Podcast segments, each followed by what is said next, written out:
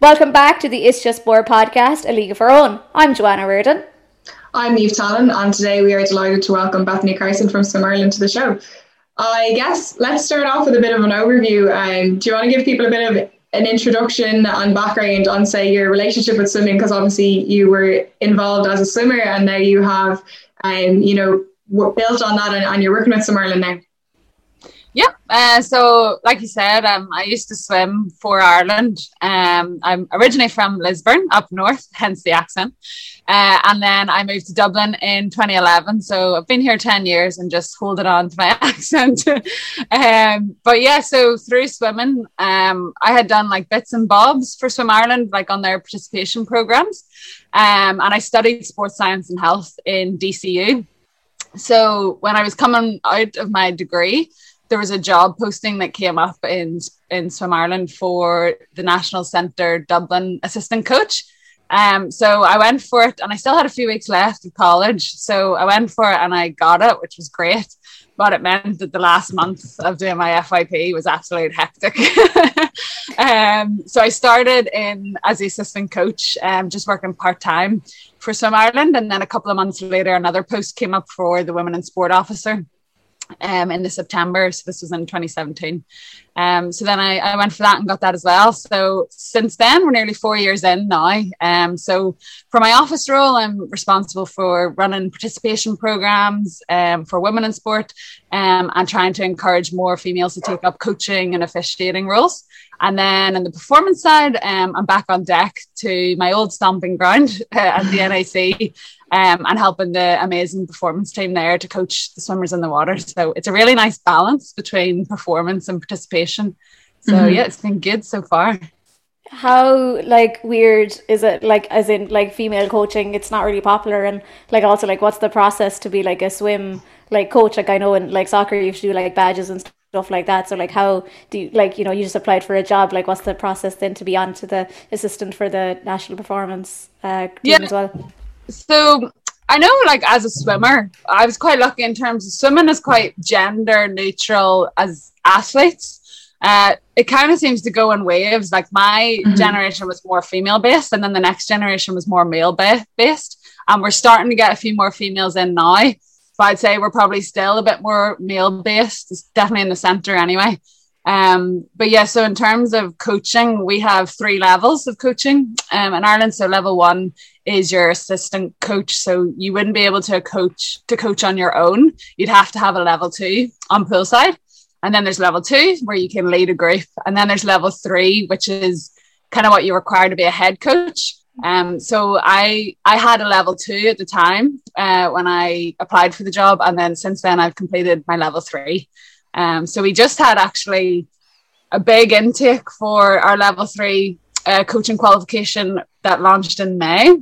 We haven't had one in a few years, so it was really good to see that actually out of 66 applicants, 53% were female. So we're it's working. We're getting more females interested in, in leading on the coaching side. So it's it's really awesome to see that now. I guess we'll we'll continue on this topic. So, um, tell us a little bit about the work that you're doing uh, in your role um, as as women in sport lead, and the kind of work that you're doing to encourage more people in in participation and also in coaching. Yeah, so like Swim Ireland's been really passionate about women in sport for a long time. So we've we've been driving those initiatives for quite a few years. So the main programs um, that I look after are on the participation side. It started swim swim for a mile is one of our biggest participation programs. Um, and basically, it takes anyone who can swim two lengths to be able to swim a full mile um, in 10 to 12 weeks. And it finishes with a big fun event that we've all been missing over COVID. um, so that started as a Women in Sport initiative through Sport Ireland Women in Sport funding. Um, and then over years, a couple of years, it just became self sufficient. So it doesn't actually require women in sport funding anymore. But we still see about 65 to 70% of the participants are female. Um, and that's out of around 2,000 people. So, you know, it's great because that uh, demographic of swimmers who, you know, leisure swimmers almost, um, they like women you'd find are a bit more self conscious to come out on the poolside. You know, in a public group setting. Um, but apparently not. Uh, after a couple of years of that program, we've seen huge boosts in it. Um, so that's the big one. Um, so it's not technically a women in sport initiative, but it actually is now.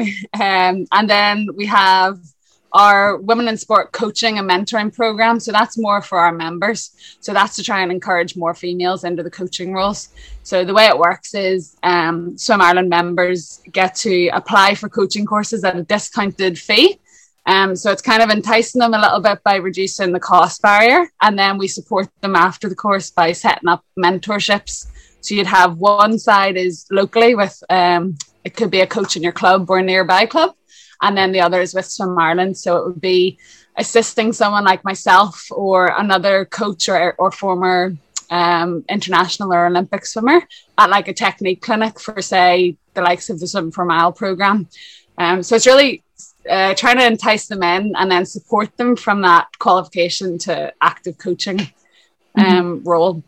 So we've seen huge boosts in our numbers from that. You know, we started it in 2018 um, and it really fit in line with the, the 20 by 20 campaign. Um, so since then, we've seen a boost of about, I think we're at 50% female and male, 55% female of level one coaches, 50% male, female, level two, and level three. We've still got a bit of work to do, but obviously since that latest mm. course, we're, we're, we're on the right road. um, and then the last program is our swim and Women program. So that started as a beginner program that kind of, it was like a stepping stone to swim for a mile.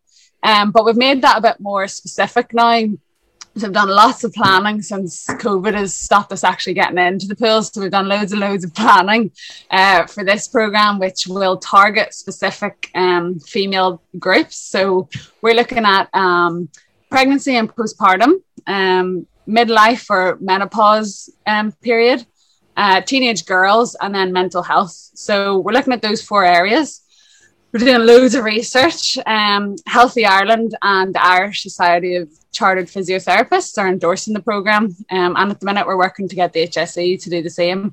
But basically, each program is like a specific aquatic program for that demographic. So for the likes of the menopause group, there'd be a couple of like chronic diseases that would be more prevalent at that age group. So osteoporosis, cardiovascular disease, and obesity. So we're trying to target that um, and trying to make it fun as well, but also give them information because it's kind of a taboo subject. Um, and a lot of a lot of women going into the menopause don't actually feel like they have enough knowledge. They feel underprepared. So it's a bit of a shock to the system and then they end up suffering in silence. So mm-hmm. trying to use exercise as a coping strategy, but specifically swimming. So that's my job. Oh, well, that's my office job anyway. no, that's that's um, it's really interesting, and I guess like a lot of people when they kind of think of, of swimming, they think of kind of learning how to swim maybe as a as a child, and then obviously the competitive side. So it really sounds like the work that you're trying to do is also build that kind of leisure swimming community. I know there's been lots more say with open water as well, um, and and getting outside the pool. Um, in terms of the performance side, um, I know when it comes to swimming in particular and athletics to some extent. Obviously, some other sports kind of suffer at the hands of this as well. But there's a, kind of an early dropout age, particularly in swimming. Not just for girls, but it seems to maybe be a little bit more on the girl side. I agree with the waves thing. Yes, it depends on the club, and it comes in, you know, more women, more more men. But um, why kind of is the is the reason for for people dropping out um maybe so young because it, it can be around that like 16 17 year old age group and then a secondary question is does it happen in other countries as well is it is it swimming specifically or is it in irish swimming specifically i think well i know when i was swimming when i reached 21 i think i was the oldest female in Irish swimming, which was crazy. Mm-hmm. But as I felt ancient, and I was oldest by like maybe three years.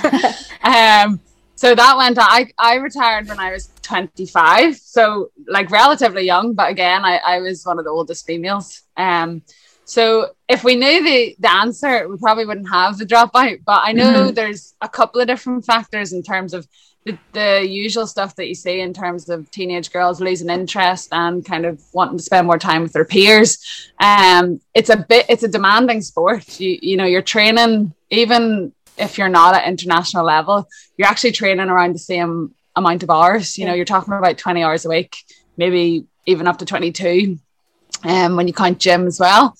You're up at half four to be in the pool for five before you go to school, and then you're back in the pool after school. So it is a demanding sport. So it it's all or nothing. I think a lot of athletes would probably look at it that way in terms of if they're coming to that age where they're deciding whether you know they like it or not, or is it taking up too much time for academics, or are they going to make it or not? Um, they're probably trying to weigh up their options in terms of time commitments. So I think we we probably lose a couple due to that. Um, and a lot of people, it's becoming less common now. But a lot of people I know when I was swimming, when they quit, it was like they walked out the door and they didn't get mm-hmm. back into the pool because they'd just been swimming and swimming and swimming for so many years and so many hours and um, that they really just needed a break and that it would sometimes take like two three years before they'd kind of get back into even doing leisure swimming now we're finding people have a lot better relationship um, i think clubs really work hard on trying to work on that transition from if you're deciding to give up the sport rather than just cutting it. You know, like when I finished, I asked asked could I actually wean myself off it and come in. So instead of eight times a week, it was down to six for a couple of weeks. Then it was down to five. Then it was down to four. So I still had it, and I could kind of decide what I wanted to do to keep fit. Otherwise, um, we used to run a really big um, initiative called the We Play Inspiring Girls in Sport Conference, and it was a, it was geared exactly towards that. Um, teenage girls and engaging them in uh, all sports. It wasn't just swimming. So we had a, a whole host of different athletes from different mm-hmm. sports speak on the stage and physios and nutritionists and everything. Um, and one of the biggest um, topics every year was, well, a couple of the top biggest topics were body image, um, nutrition is one they always want to hear more about. They just want to figure out how to get more energy.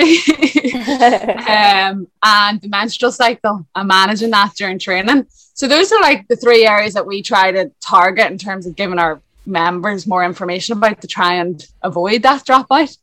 But at the end of the day, we, we don't know the exact answer because no, it doesn't seem like everybody uh, or everyone has a different answer basically mm-hmm. of why.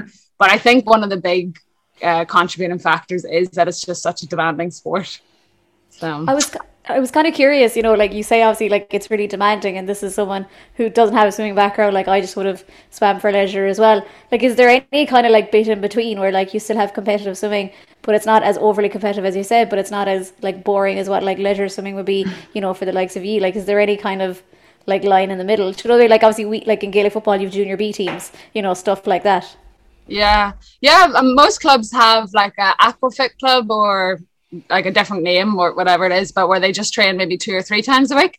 But I think what swimmers find is when you lose the feel for the water, which if you're not swimming as much as you are, it, it feels crap, and you felt what it's like to feel really good and really streamlined, and for your body position to be completely off, it really messes with your head. I know even for myself, like I would majority of my, you know, like um, to keep fit now I would be in the gym because I just feel so unfit in the water, even though I could go for four or five K and it would probably be great, but it probably wouldn't actually work me that hard because of my technique from being a swimmer. Yeah. So I think they find it hard to not to like all or nothing. I think it comes back to that. Um, but there are there's there's varsities competitions as well every year, which is really fun. So that's universities, and they all come together and they race um, for the weekend. There's a big banquet dinner um, on the last night, so it's it's good crack. But um, yeah, I think they just find it's it's all or nothing. yeah, no, I think in in terms of swimming in Ireland, like it's I think like leaving cert year is is a, a, really big one for people, and I think kind of the culture seems to be, um, once you leave the pool, that there's kind of no return, and like I think it's what is it kind of 26, 28 is is is the peak development for athletes, but we have people leaving at 17, 18, um, and obviously getting through that leaving cert year, like it is only one year, so like have you kind of any advice maybe for people that are in that age group? And might think that well if I stop swimming now for a year I can't go back because it's it's actually not the case um, and they're not actually fully developed athletes at that point yeah absolutely I'd say communication with your coach and your teachers is the biggest thing during leaving cert year. Um, so I come from the north, which is a different academic um, setup, and but when I came down here, I just couldn't believe the amount of pressure that mm-hmm. school kids feel during the leaving cert, and it's huge. But sport can really help you through that. It's not healthy to be thinking about your exams and studying every second of the day. Like you need that outlet, and even when you're when you're going training, I remember when I was swimming as a young athlete for my studying for my GCSEs, I'd be like revising things in my head while swimming. I might have miscounted a few few laps, but uh, it's it is a nice escape, and it really can help you. Like it can support you through those really stressful times. Everybody says exercise helps, you know. So it's about communicating with your coach and your teachers. So on the build up, say if you've got training camps or a really hard period of training coming up during, you know, a big study period, it's about telling your teachers in advance so they know if you're going to have to miss like miss class for mm-hmm. a trip or maybe you're looking a bit tired and for the coaches it's about telling them when your exam schedule is so maybe you can take a bit of an easier session or maybe you need to miss a session but it, it without that communication it'll just end up the sorry excuse me. The um the student or the the athlete becoming over overwhelmed mm-hmm. and then it's just going to blow up. So it's about having that open communication weeks and weeks before that busy period comes so you can work together on an action plan. Yeah definitely i think what leaving cert people do kind of get overwhelmed. And i think a lot of people maybe don't even kind of communicate with their school and uh, the fact that they might be getting up at half four or five whatever time it might yeah. be to, to do the training before school and it is unusual and you know, in other sports to maybe have that commitment level at at that age. Um, I remember like an athlete deciding in transition year to walk away from swimming, and she would have been one of the you know top swimmers kind of in the country at the time, and like it's a big decision for someone who would have been 16 years old to walk away from the sport. So, you know, obviously that communication can help retain people and um you know, just got through it is only a year or two years and then figure out what you're going to do maybe while um, while you're in college. Going back to the body image and on nutrition piece, um, obviously there's lots of questions there and periods come into it and everything. Uh, we have talked about periods and swimming before, but what kind of would you be your advice be around um, periods and swimming? Um, it'd be fueling around those weeks. So kind of getting to know your cycle and when you're really struggling, when you're tired, or maybe when you're getting cramps. Um, I'm not going to pretend to be a nutritionist now, but we we did do a really good talk with Sharon Madigan, who's mm-hmm. the head of performance nutrition at the Sport Ireland Institute. Um, and she was just she put it in in really plain language that I still can't even remember now off the top of my head.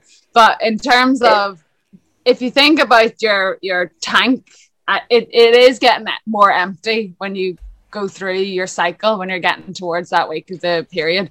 Um, so it's about making sure that you've got enough iron, that your your that your meals are balanced, but that you also have. I always went everywhere with an emergency snack. I mean, I wouldn't be able to last a day without one.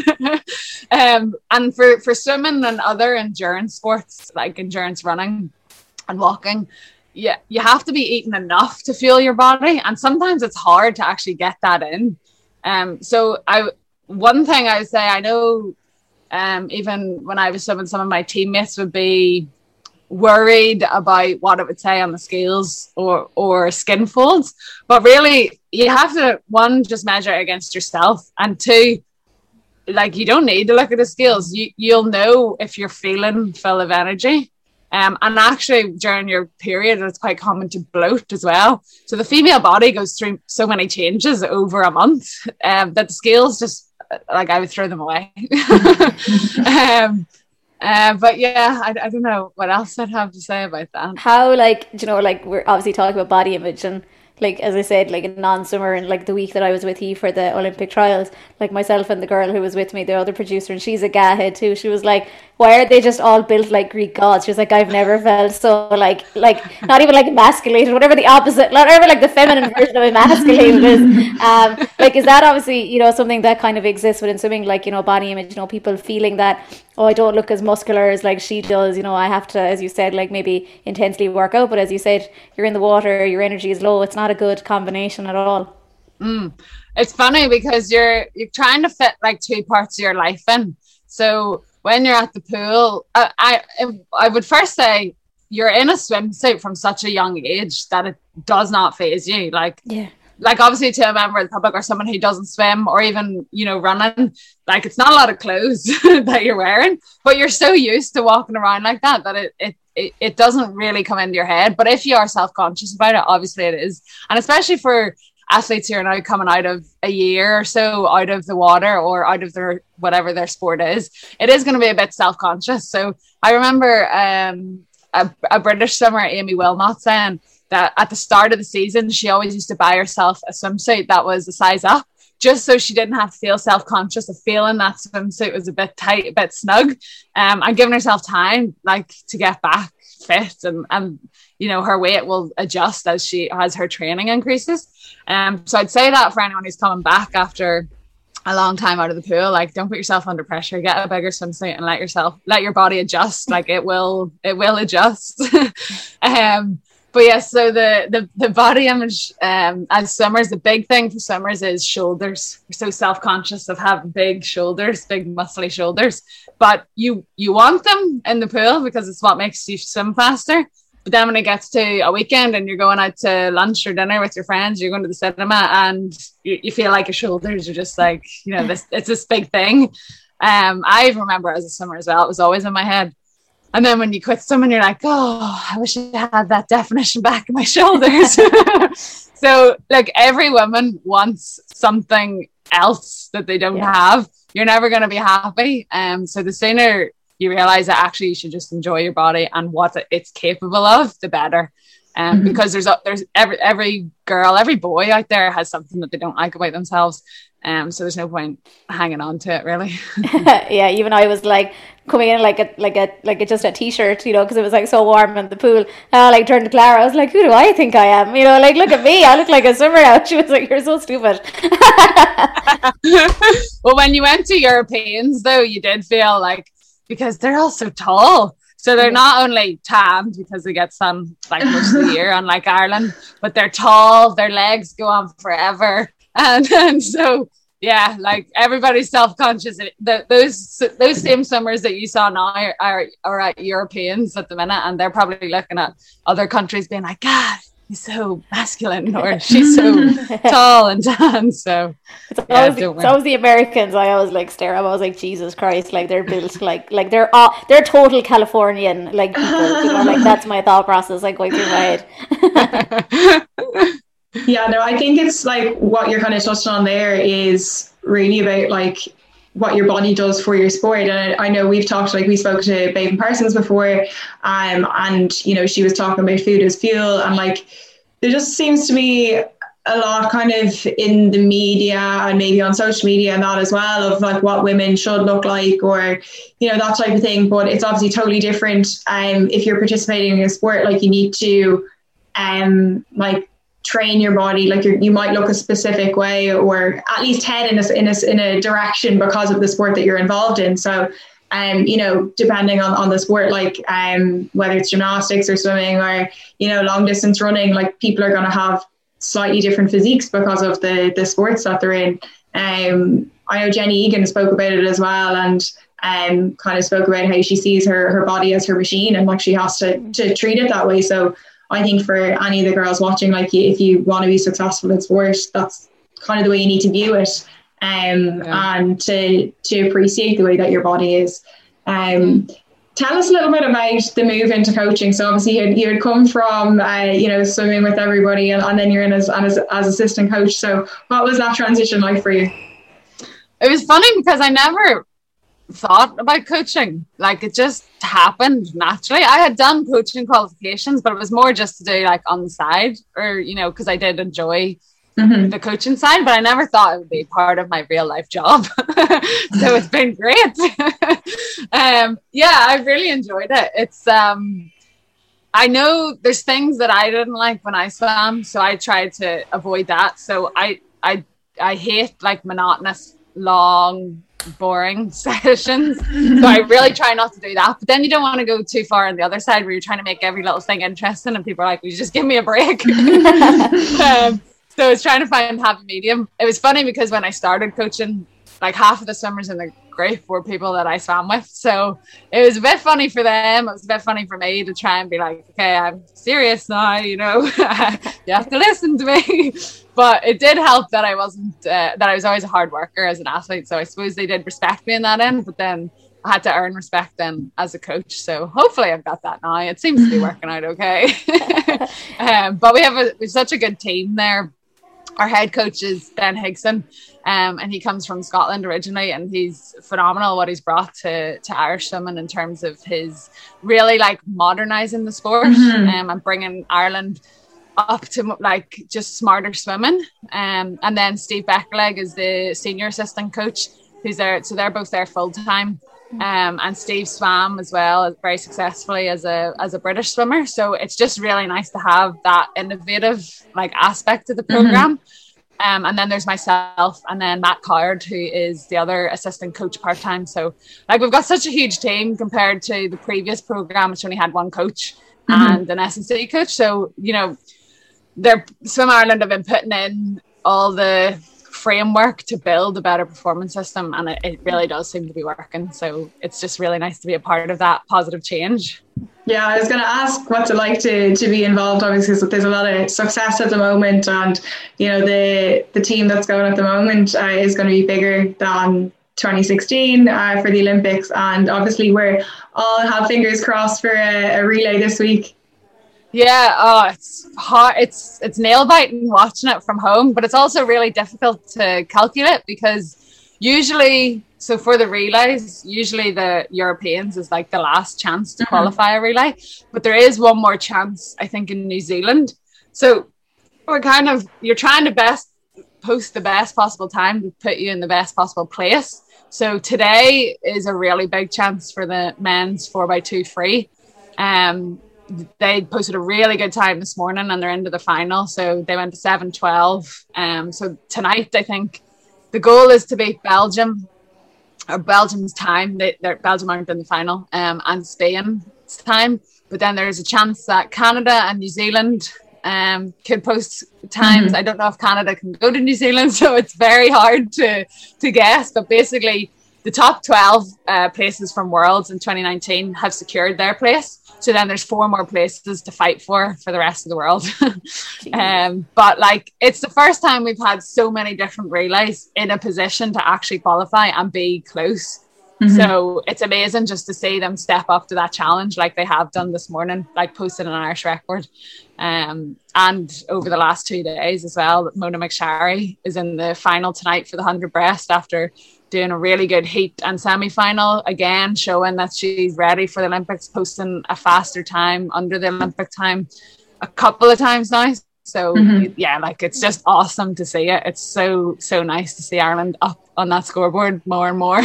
What's like so different about like this group of swimmers in comparison? You know, I know you mentioned you've got innovative um, coaching. Obviously, Ben's on board. You got kind of more funding, and you know that leads to more, I suppose, you can have more like kind of one to ones with different athletes because it's not one doing like a big bunch of athletes. So, like, what do you think is so different about this group that maybe necessarily the last groups might have had? No, no offense to your groups. yeah, no, no, don't worry.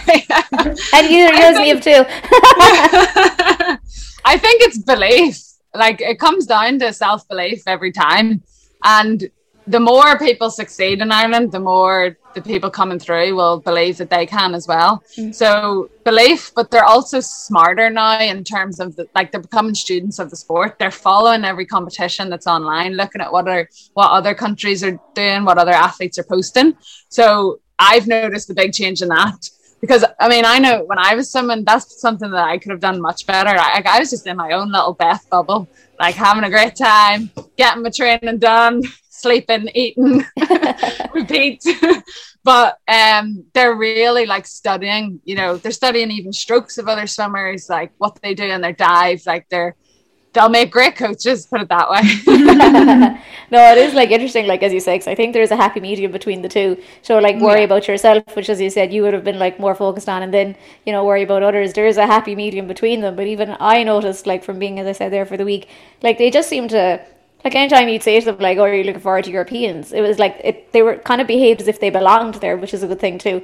Yeah, a hundred percent. Yeah, definitely, they do belong there. Yeah talk just a little bit. Obviously, you have swimmers that are that are at that level, and I know some people previously have either taken gap years or split years and that kind of thing. So, for maybe somebody that you know believes that they can make it, um, how does one even like go about that? Um, did you split years when you were in college, or? Um, so I did it full time, but I did end up retiring uh, in my third year. So I don't know. Does that say much about it? um, but yeah, we have like we have an athlete, Neve Cohen, who's also you know just outside the Olympic qualifying mm-hmm. time, so she'll have another chance in June um, at that hundred breaststroke time. Um, and she split her leaving cert into two years to try and give her the best chance. Um, so it's about um, the communication with the school. So um, making sure that that is an option. And if it's not, is there somewhere else that there is an option? So somewhere like the Institute in Dublin, um, mm-hmm. which would be quite flexible in, in what way you do your academics. So um, Swim Ireland would uh, be involved in those conversations to, you know, show that this athlete has real potential and that this is something that you know, it's not just because they don't want to do their leaving certs or they're trying to put it off. um, so again, it comes down to communicating. So communicate mm-hmm. with the coach, and then um, so that would have been between Neve and Ben, and then Jon Rudd, our performance director. Um, it's a big move, like like you said, you're you're putting it out there that you're seriously going for the Olympics. Um, so it takes a lot of guts, um, mm-hmm. and it shows a lot of determination. So yeah, it's it's it's a big move. yeah, no, definitely, and, and I think look, I've, I've seen people do it in other sports. Um, you know, there have been some of the rowers maybe they taken time away from maybe stepping into work or kind of put college on on pause for a year.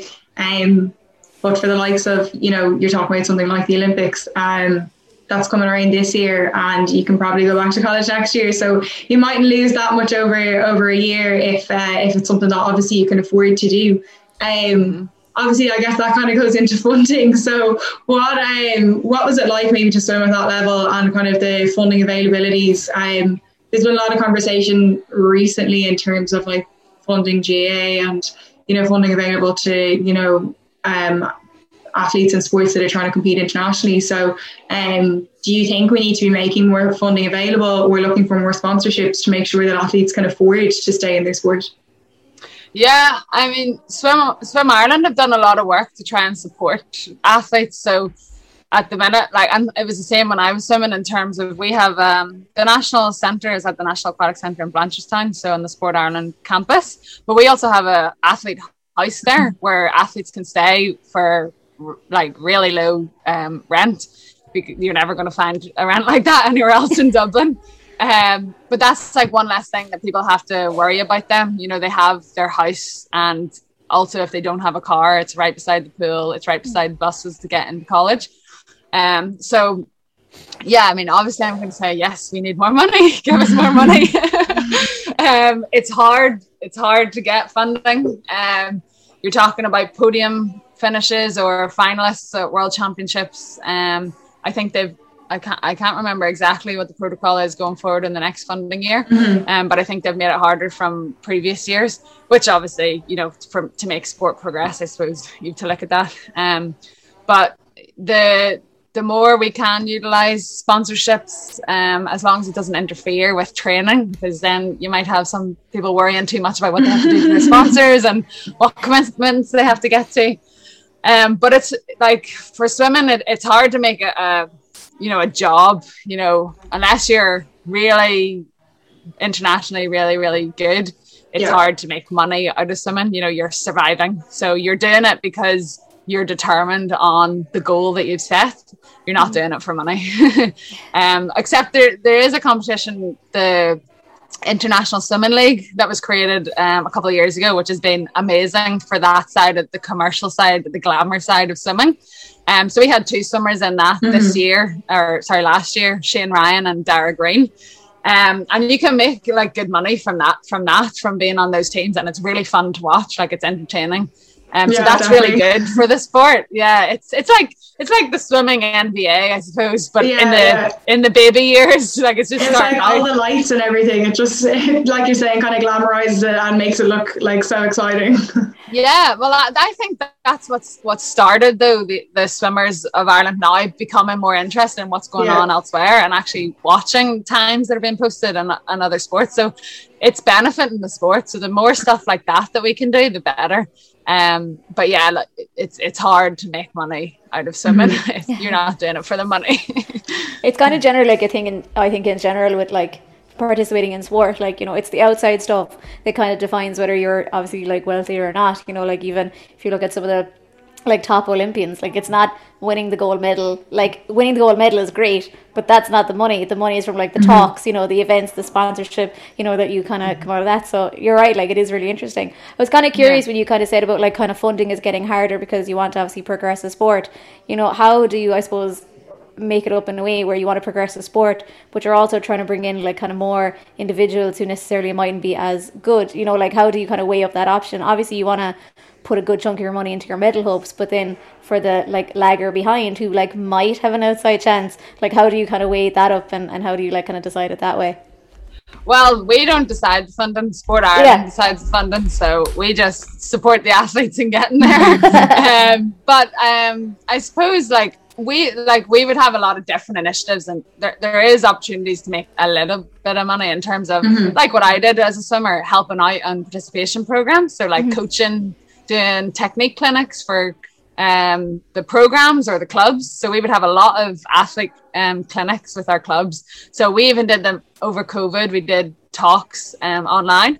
Um, and the clubs got them for free. We got a bit of funding and we're able to pay the, the swimmers to, to speak at that. So it's it's teaching the athletes like you actually can you know make money out of this because of your experience and and the stuff that you're doing is not normal. And that's why it's so great and people want to hear about it.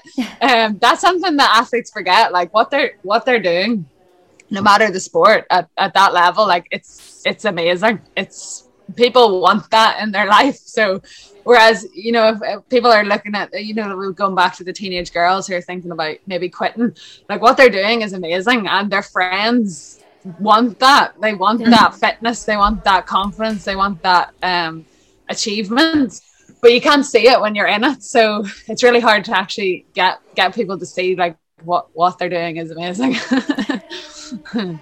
Talk to us um, about the, the highlights of, of your career. So, what was the kind of most memorable moment for you? Ooh, that's a good one. God, I haven't thought about this in a while. I would say, to start off, like the athletes that I'm coaching now are much better than I was. So like we'll bring it bring my ego down here before we go in. Um my favorite moment. Um I one of the favorite moments would probably be breaking Michelle Smith's hundred butterfly um Irish senior record. So I think it was held for like 13 years or maybe more. I'll need yeah, I'll double check that. um but that was a really big record that like people wanted to see get broken. So I was delighted to break that in the hundred fly, and that was. Uh, I think it was my within within the first year of moving to Dublin, so it was kind of like okay, this is the right decision to move um, down to the south. Um, but yeah, it was a really, really nice uh, memory to have. And then a funny follow up was a couple of years later, maybe two, two or three years later, um, we swam the 100 fly and one of my really good friends broke my record beside me so i wasn't up to it that day and she broke it and there's a really nice picture at the end of me holding up her hand just being like yeah well done like she she deserved it but it's a really nice memory as well it's probably like it shouldn't be a good, memory, but it was. It was a nice one.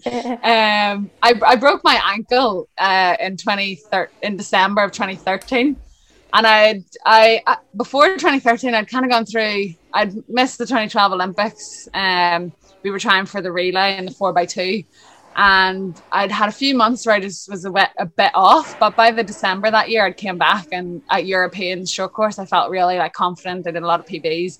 I felt great. And then two weeks later, I tripped down a step and broke my Oh, ankle. no. Oh. So yeah, and I ended up having to get surgery, and I ended up getting surgery to get plates. And I got a plate, and it was two breaks. So I got a plate and eight screws or something. And the day I had my surgery was the day the Commonwealth Games qualification opened.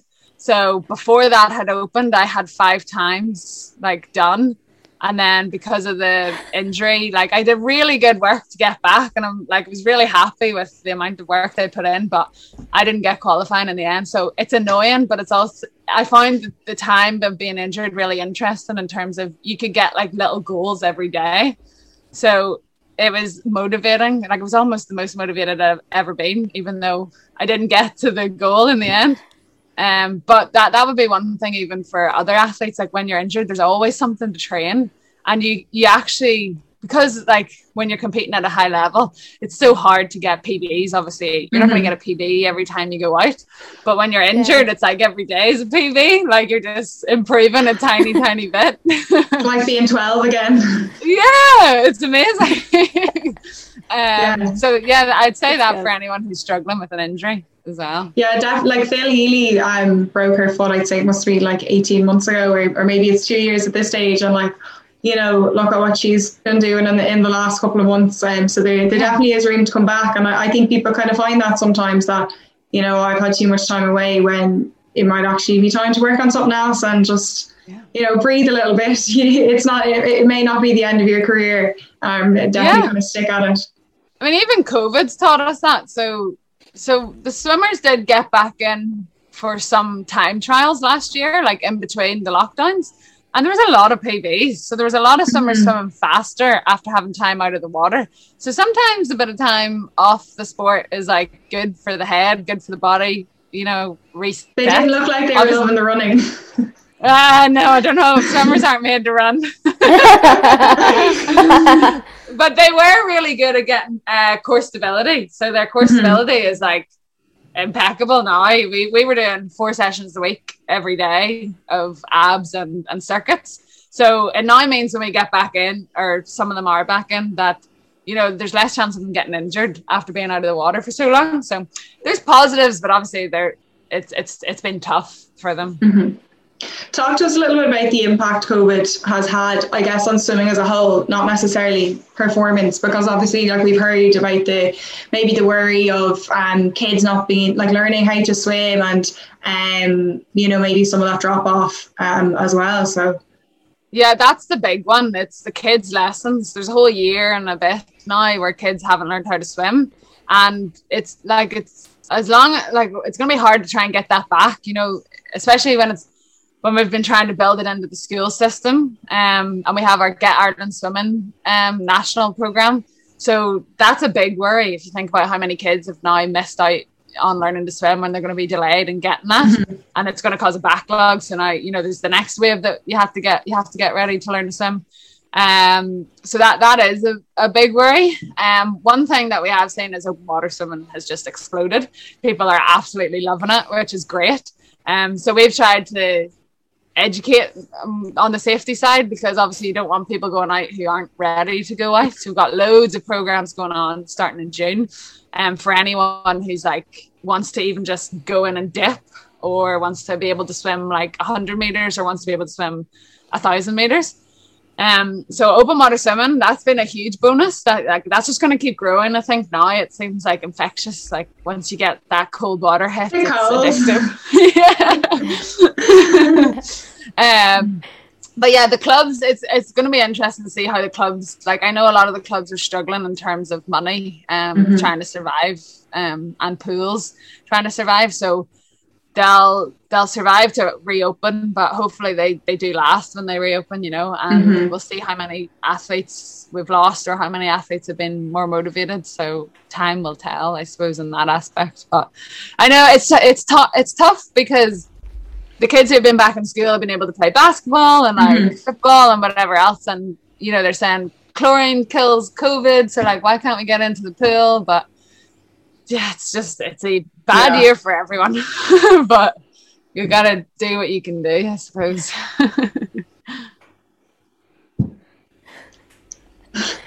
we do say, this the odd time. yeah, no, my internet's dropping, Neve, so you're going to have to take over. no, sometimes we like uh, talk over each other, and then other times we look at each other, we're like, have you got your question? Yeah, yeah, it's so funny. But usually people take it um take it pretty okay.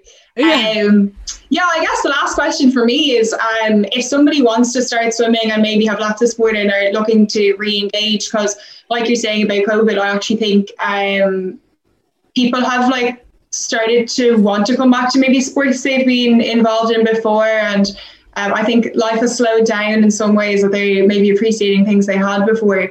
And um, what would your advice be? Because like I know we're talking I'd say in competitive swimming, like a lot of the clubs, like the oldest might be anywhere from 17 to 21. So um, is there kind of room maybe for someone in their mid 20s or 30s to kind of go and, and get involved? I know there's um, masters in the aquatic centre anyways, and there's some other yeah. teams. Um, what would you advise people to do? Yeah, absolutely. There's a place for everyone. Like swimming is a life sport. You know, you can do it from a baby right up till you're about to pop your clogs. So, you know, and it's easy, it's easy on the bones. So it really mm-hmm. is a life sport. So definitely there's something for everyone. Um, if you're a former swimmer and you're looking to get back in just to do a couple sessions a week, I'd say get in touch with your club. So if you've moved from where your club was based when you were younger, go to your local swimming pool and find out you know what the club is and inquire there. There will be a group, whether it's Masters or Aquafit. Um, and if, if you don't want to do that, you can send an email to us at participation at Swim Ireland. We have loads of programs. If you if you're a pool swimmer and maybe you think, oh, I might do some open water races, uh, or you've never swam in your life but you want to actually be able to swim, like we have we have a program for you. So male, female, you know, disabled, able-bodied, whatever, just send us an email, participation at Swim Ireland, and we'll sort you out. it's my aim. It's my aim to get back swimming this year anyway. So I've been I've been out for too long, guys. But I haven't even been like competitively we'll bring you down to the aquatic centre, so we'll have a great time. I, I, yeah, I thought you were going to say we'll race you. I was like, no, please don't race me. go on, you should do swim for a mile. I was actually thinking about doing it this year, like no joke. Um, I was thinking about it, so yeah. We're no. doing it in we're doing it this summer in outdoor heated pools. Oh, nice. And then yeah, and then next year we'll be doing it January to May. So there you go. You can take your pick. send me send me a link, Beth. To yeah, you can you can download the program for free as well and follow it in your own time. I have to find my pool. That's my thing. I have where where are you based? So I would either go, I would either go Cork or Kerry because I'm in between both. I can do both. Yeah, Kerry has three pools that do some for mile. Killarney is one of them, isn't it? Killarney is one of them. Yeah, they did it in 2019. Oh, ah, I'll yeah. send them an email. So I'll be like, Beth yeah. sent me. there you go. That's me signed up. Neve, yeah. I've signed you up for enough sports. I think it's time for me to sign myself up for one every time, every time we talk to someone, Joanne's like, "Yeah, so Neve's gonna try it, and I'm gonna record the whole thing." And I'm like, "Um," she signed me up for AFLW, and I was like, "Yeah, You're like, doing I'll that." Just, I was like, I'll just do the drills. I was like, I, I don't think I can do any of the tackling. like, She's gonna do the full kit and caboodle, and then I'm gonna do my yeah. swim for a mile, and then we're gonna be like athletic freaks, like when it comes to like the end. It's gonna be class. yeah, absolutely. Um, thanks a lot for taking the time to chat to us. Really delighted to have you on, and we'll definitely be looking out for the different programs that you're running and make sure that everybody knows about them. No worries. Thanks so much for having me, girls.